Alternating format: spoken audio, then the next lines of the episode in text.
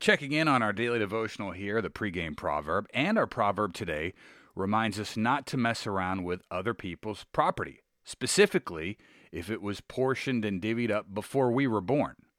Proverbs chapter 22, verse 28 says, Do not move the ancient landmark that your fathers have set.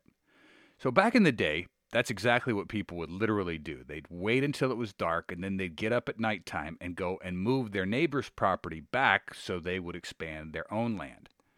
The verse also says for us to respect these landmarks that were set up by generations before us, and not as in not thinking that we were somehow smarter than previous generations.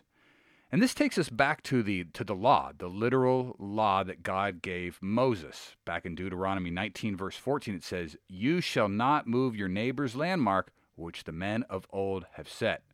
Moving landmarks or trying to expand territory in a shady kind of way, like this at night, was tantamount to stealing.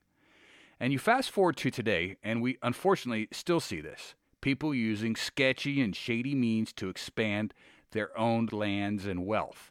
And the sad part is the people who are doing this usually have plenty of property and wealth already, which takes us to another proverb human desire is never satisfied. And that's so true. Contentment, happiness is not found in earthly wealth. The rich only want to get richer. Meanwhile, real happiness is found in Christ.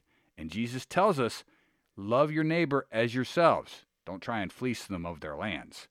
Remember, Jesus also says, do not store up treasures on earth that wither and fade, but store up treasures in heaven that do not fade or rust.